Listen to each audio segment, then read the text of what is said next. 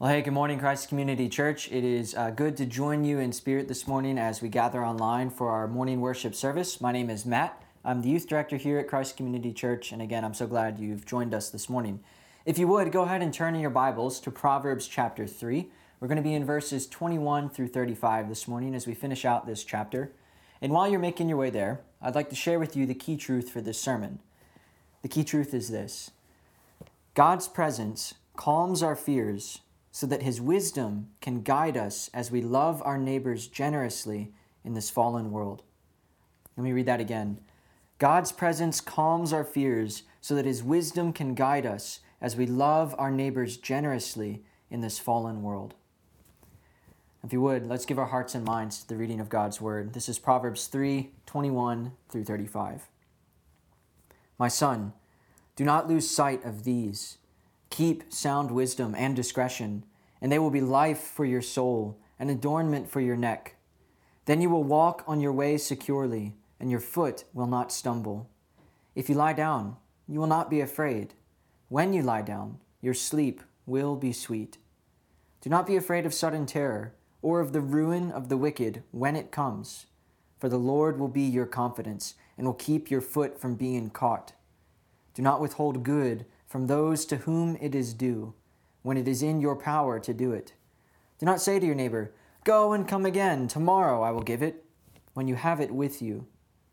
Do not plan evil against your neighbor who dwells trustingly beside you.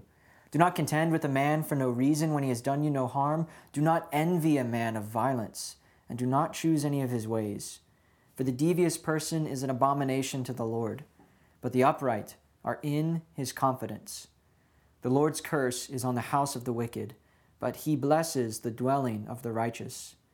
Toward the scorners he is scornful, but to the humble he gives favor. The wise will inherit honor, but fools get disgrace. This is the word of the Lord. Thanks be to God.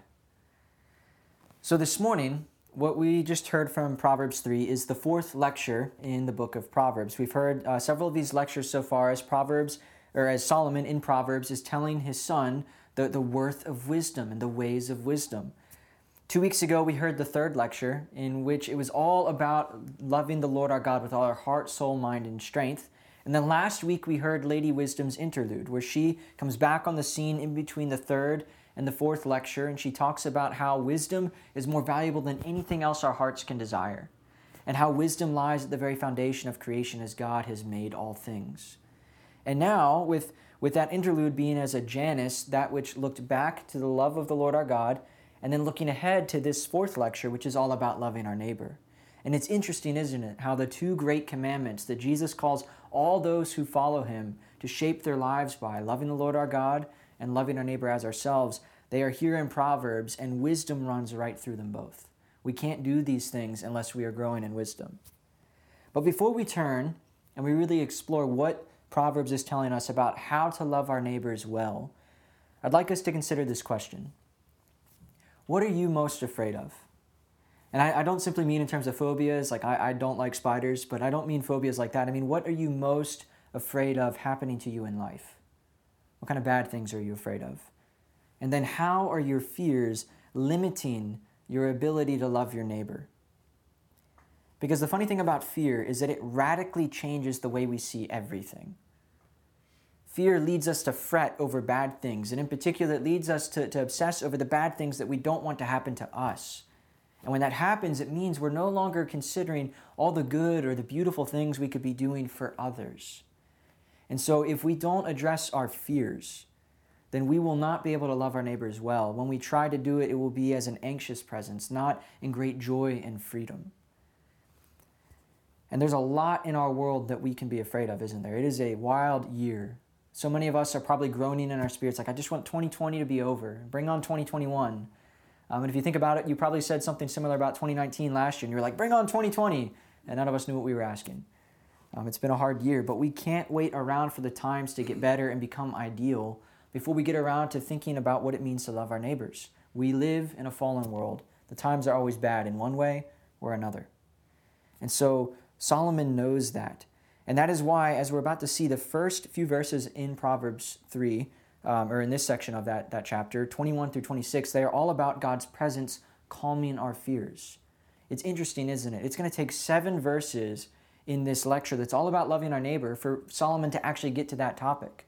And he starts out by talking about God's presence being with us through thick and thin, because he knows that it is only when God's presence is calming our fears that we can truly love our neighbors well. So as we look at this first chunk of the text, the first thing we see is that Solomon urges us, don't lose sight of wisdom. And that has been a resounding theme and motif over and over again. We're only three chapters into this book. But remember wisdom. Don't lose sight of it. Keep your eyes fixed upon it. And why? Because it is so easy to lose sight of it. This world is full of fog and mirrors and smoke screens and billboards and pop-up ads and bad news, all of which seem to sound a lot louder and look a lot bigger than the good news of the gospel at times. And so it takes wisdom to continue to look at wisdom itself, and also, even more importantly, to keep sight of God's presence in our lives. Solomon knows we need to keep sight of these things. And the, the facets of wisdom he highlights here in verse twenty-one, sound wisdom and discretion, these are key terms that have actually appeared already in the book of Proverbs. Um, sound wisdom appeared in chapter two, verse seven, and discretion appeared in chapter one, verse four, and chapter two, verse eleven.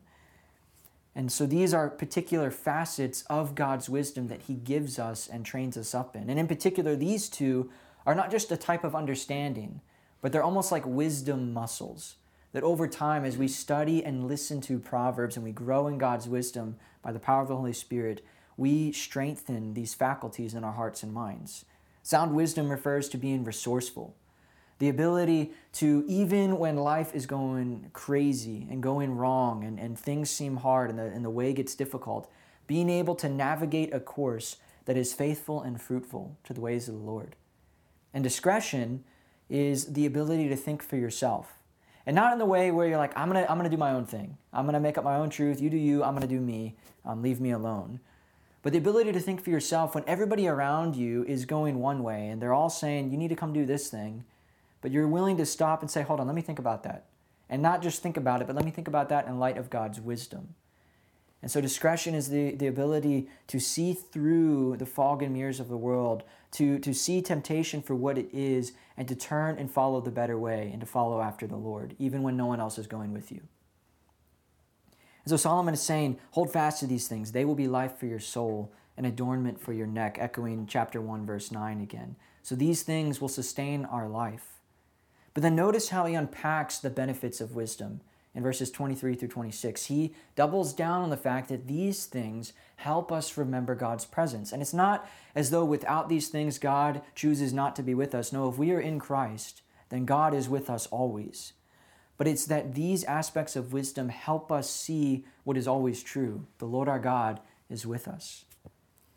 And if, if you look at these verses, you'll, you'll notice that um, Solomon is talking about the sun walking through the paths of life, and also lying down to rest at night. It is comprehensive. There is no aspect of his life, his work, or his rest that, that escapes God's presence.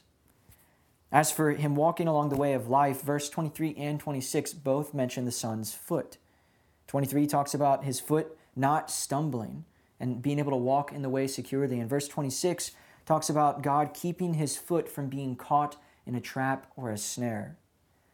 And that might make you think of something we've heard earlier in Proverbs. And it should. It's an echo of Proverbs chapter one, verses fifteen through nineteen. It was there in the very first lecture that Solomon tells the son, look, there are going to be men of violence who come up to you and they say, hey, throw in your lot with us. We will lead you on the path to a quick dollar. We will get easy glory and fame and success. Just come with us and join us in our ways. Solomon said, don't go with them. Why? Because their foot will be caught in their own snares and traps. They will stumble over their own folly. And now he's contrasting the life of wisdom with that life of folly. It is worth pursuing wisdom, because when we pursue wisdom, we are abiding in God's presence, and he will deliver us from whatever may attack us in an ultimate sense. And notice though, if Solomon is saying that the Lord will keep the son's foot from stumbling, and he will keep his foot from being trapped, that means that the path the son is walking on is not without difficulty. It is not an easy way.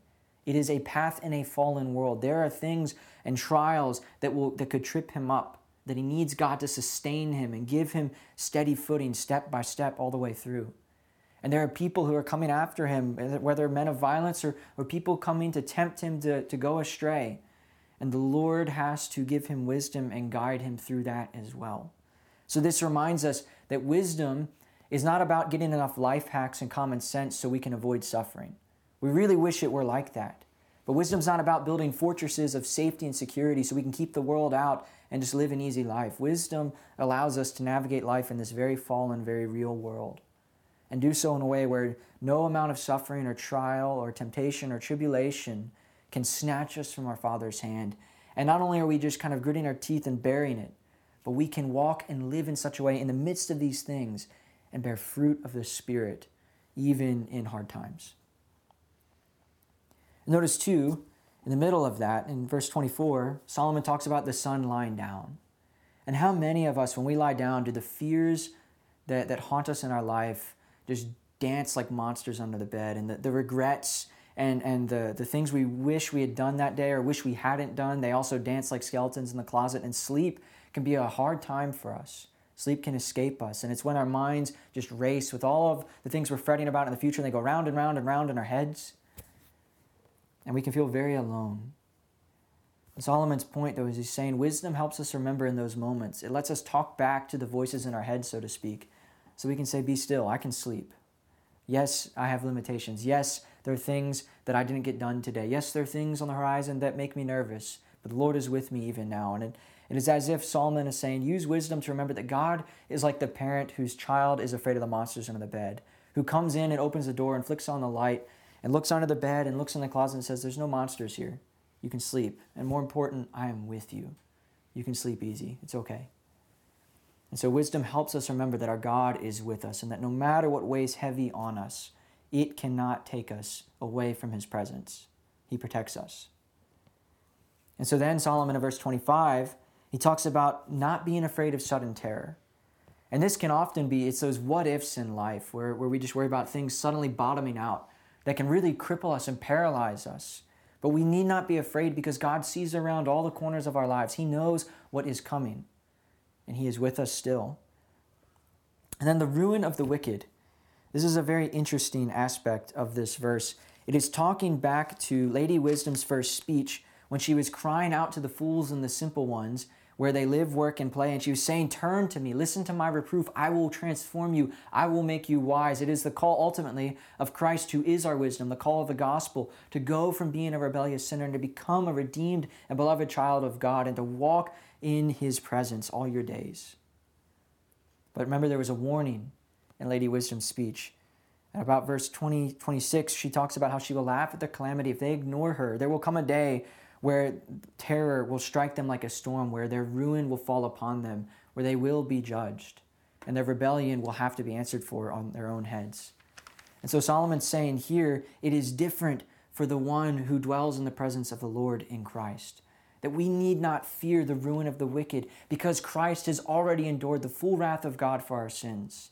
If he has endured God's wrath for our sins and God has raised him to newness of life for our justification, then what would God not give us if he has given us his own son and life in him? But I think for so many of us, this is honestly where our deepest fears lie. We worry that God doesn't really like us, that he doesn't love us. But if we are in Christ, he does.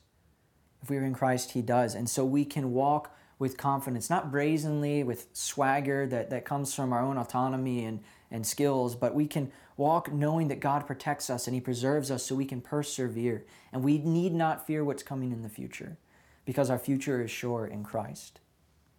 But the question for us is, is God's presence a calming refuge to you when you are afraid? Does God's presence calm you when you are afraid? And if not, why do you think that is? Because God's presence is meant to be something that, that is a source of hope and peace for us if we are in Christ. And if we have a hard time taking refuge in him, or if that just doesn't really mean anything to us, we're like, yeah, it's just a cool idea, I guess.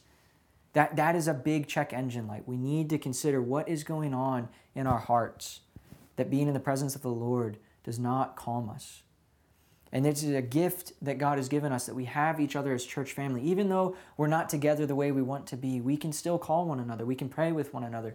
These types of questions are important to ask because they are, they are for the life and benefit of your own heart and soul and well-being. But also, if we live in this type of constant fear and dread of the Lord our God, not sure of His love for us in Christ, then it is really hard for us to love our neighbors. And we can't even hear the call to love our neighbors right. We hear it as a call to, you better do this or else God won't love you anymore, instead of a grand invitation to be about the work of our Father in this His world.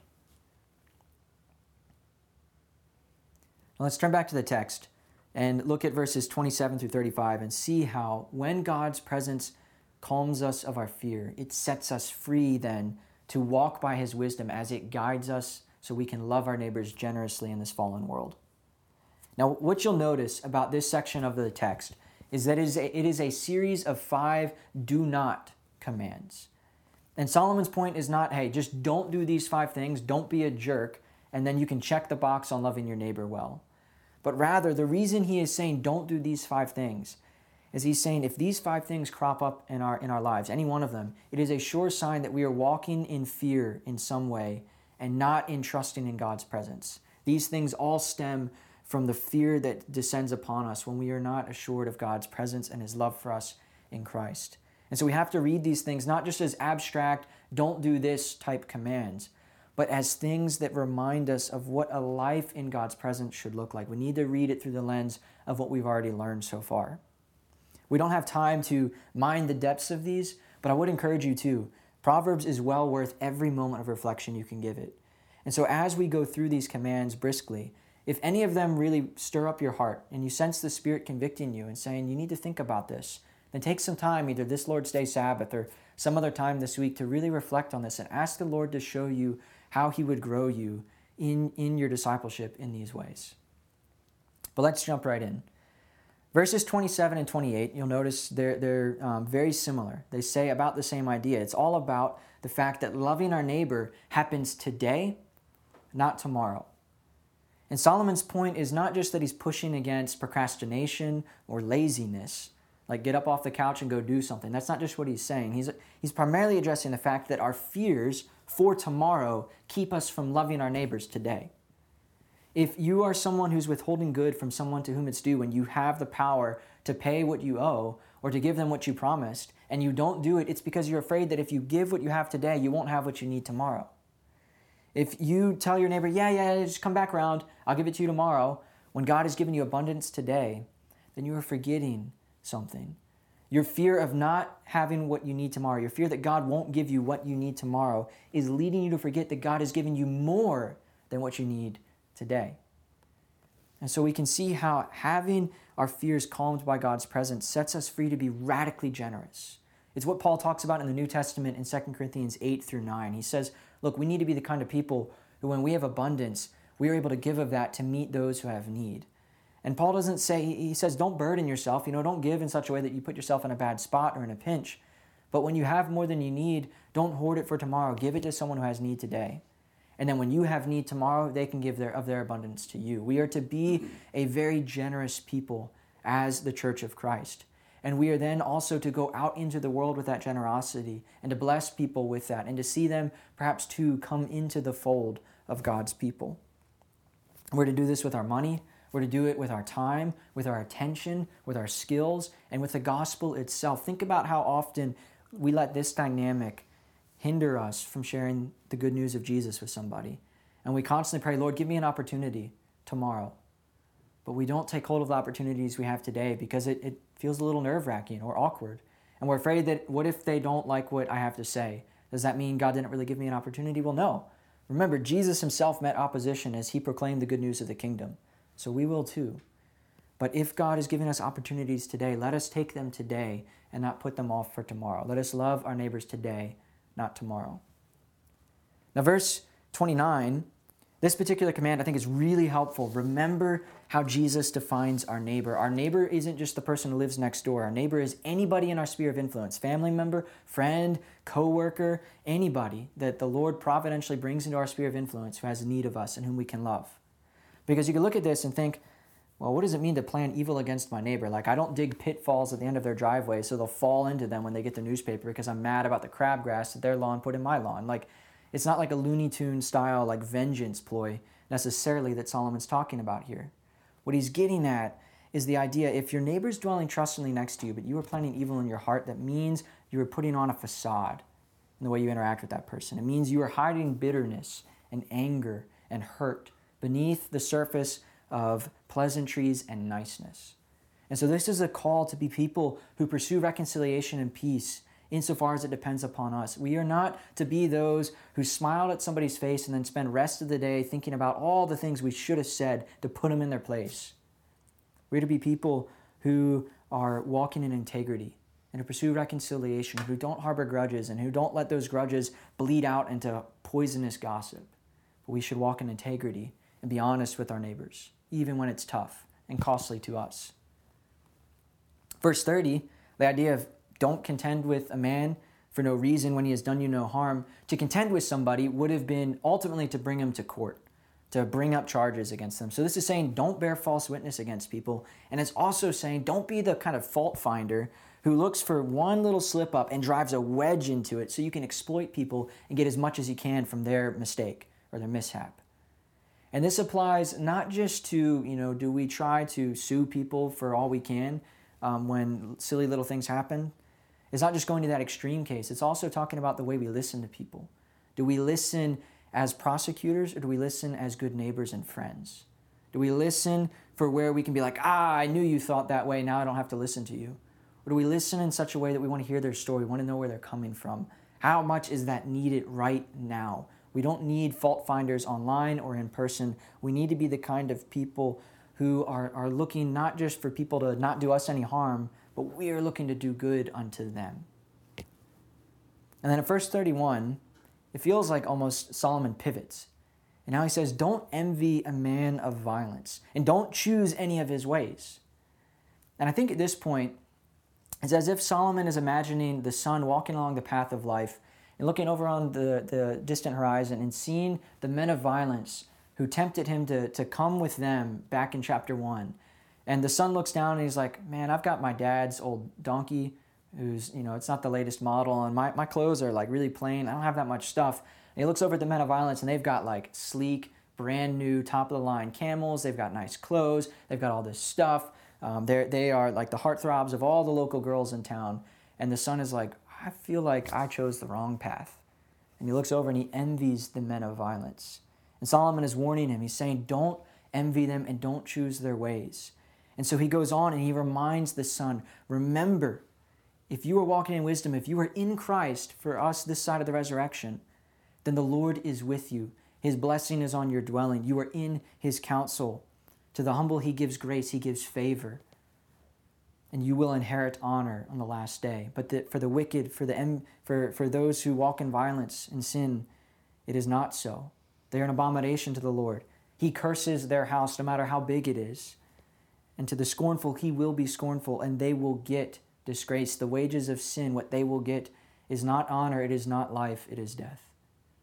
And Solomon does not take us down this road, and he does not remind us of the fate of the wicked so that we can be like, yeah, you know, I was going to envy them, but I don't need to. I, I've got it going on, and I can just leave those guys. They don't know what's coming. That's not the point. The point is, one, to rip away our reasons for envy, to be like, you are envying something that will kill you. And then two, to soften our hearts. To soften our hearts towards the very ones that we are envying, so that we might love them as well. Because our enemies are also our neighbors. And so just as envy could, could, um, could lead to their peril because it would keep us from loving them well, so too do we not need just to remember their fate if they don't come and know Christ, but we need to let that move us so that we would love them as well and draw near.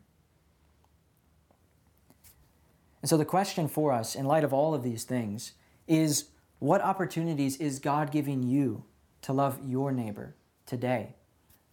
And how might envy be blinding you to these opportunities? And you may be thinking, well, I don't really envy anybody in particular, but if you wish your circumstances were different, then, then you are envying somebody sort of in abstract. If we spend all our time just wishing things were different, then we're not focused on the opportunities God is giving us to love our neighbors now. I love how Raymond Ortland puts this. He says, we sin against each other not only by the bad things we do, but also by the beautiful things we withhold. Withheld love is a life-depleting sin. It is a sin to tell ourselves, I'm not doing anybody any harm. The question is, what good are you withholding? Jesus withheld no good thing from you. That ought to convict us, but it ought to challenge and encourage us as well, because remember, Christ has withheld no good thing from us, including his very self. And so we are called not just to be good American citizens who, you know, use our liberty well and don't hurt anybody else, and therefore we automatically count as a good neighbor. We are called to be good Christian citizens who go and don't just seek to live by a do no harm policy, but who seek to live by a do most good policy. That we would go and we would be known not as just another echo chamber where we all gather and we say the same things, but we'd be known as a type of people who lean into people's lives and are willing to give of ourselves in whatever way we can, that we might build people up and glorify the Lord and point people unto the goodness and the treasures of Christ, who is our wisdom, our life, our redemption. And so Proverbs three, twenty-one through thirty-five, it teaches us that God's presence calms our fears. And God calms our fears not just so we can live a life of ease, but he calms our fears so that his wisdom can guide us as we love our neighbors generously in this fallen world. And again, if, if you're struggling to know where to start, listen to what Adam McHugh says from The Listening Life, which is a fantastic book. He says, the needs of our churches, cities, and neighborhoods can be staggering. When we view the problems of our world from a distance, we may feel paralyzed and helpless. Further, with lives already overloaded with busyness, we are reluctant to add more activities. Proximity is key. There are nameless, faceless voices, and then there's the person right in front of you. If you are unsure what to do and who to help, listen to the person nearest you, wherever you are, and prepare to be changed by what you hear. So may we be prepared to be changed by what we hear. We can feel just overwhelmed by, by covid nineteen, by the impending election, the political tension, the racial injustices we see on T V, the riots, not knowing who to listen to or what to say. It is, it is just mind-boggling how much is going on right now. And if you think about trying to change the world, you won't even start because you recognize you have limitations. But McHugh's point is, don't focus on trying to change the whole world, but start by thinking, how can you love your neighbor? Because they're, they're, they're, they're groaning under the weight of all these things too. But if you are in Christ, you have the refuge of God's grace, and you have something that allows you to lean in, to have proximity with that person, to draw near to them, and to listen well, and to love them generously, at the very least with our attention. In a world that is so distracted and in such a hurry, we can start by being insanely generous with our attention and our time. So let us lift these things up to the Lord in prayer. Let us not just be an echo chamber church. Let us be a church where it is the body of Christ that is fully alive, loving one another well under the glory of God, and, and just fueled by a beautiful spirit of generosity. Amen? Would you pray with me? Lord, our Father in heaven, we come. We give you thanks. We give you thanks that you are with us. Father, we confess that um, sometimes we, we do feel as if we are stumbling. We do feel as if the traps of life um, just, just bite at our heels. And we can wonder, Lord, where are you? Where are you? And Lord, we know, though, you don't leave us. We know from your word that that is a sure promise, that if we are in Christ, you will never leave or forsake us. So Lord, give us the wisdom to see through the fallenness of the world, that we can remember and abide in your presence. Lord, would you calm our fears? There's so much we're scared of. There's so much that's unknown. And Lord, protect us too from cynicism, because fear can mutate into that. And set us free that we might be those who love our neighbors well, Lord. May we be known, Lord, for our generosity, not in, in our own name, but in the name of the Lord Jesus, that many in our spheres of influence would come to know you, Lord, and that we would mature, that we would grow. Our discipleship's not over. We're still alive. You're still growing us. So help us to bear fruit in all of these things. And we pray this in the name of the Lord Jesus Christ, our Savior. Amen.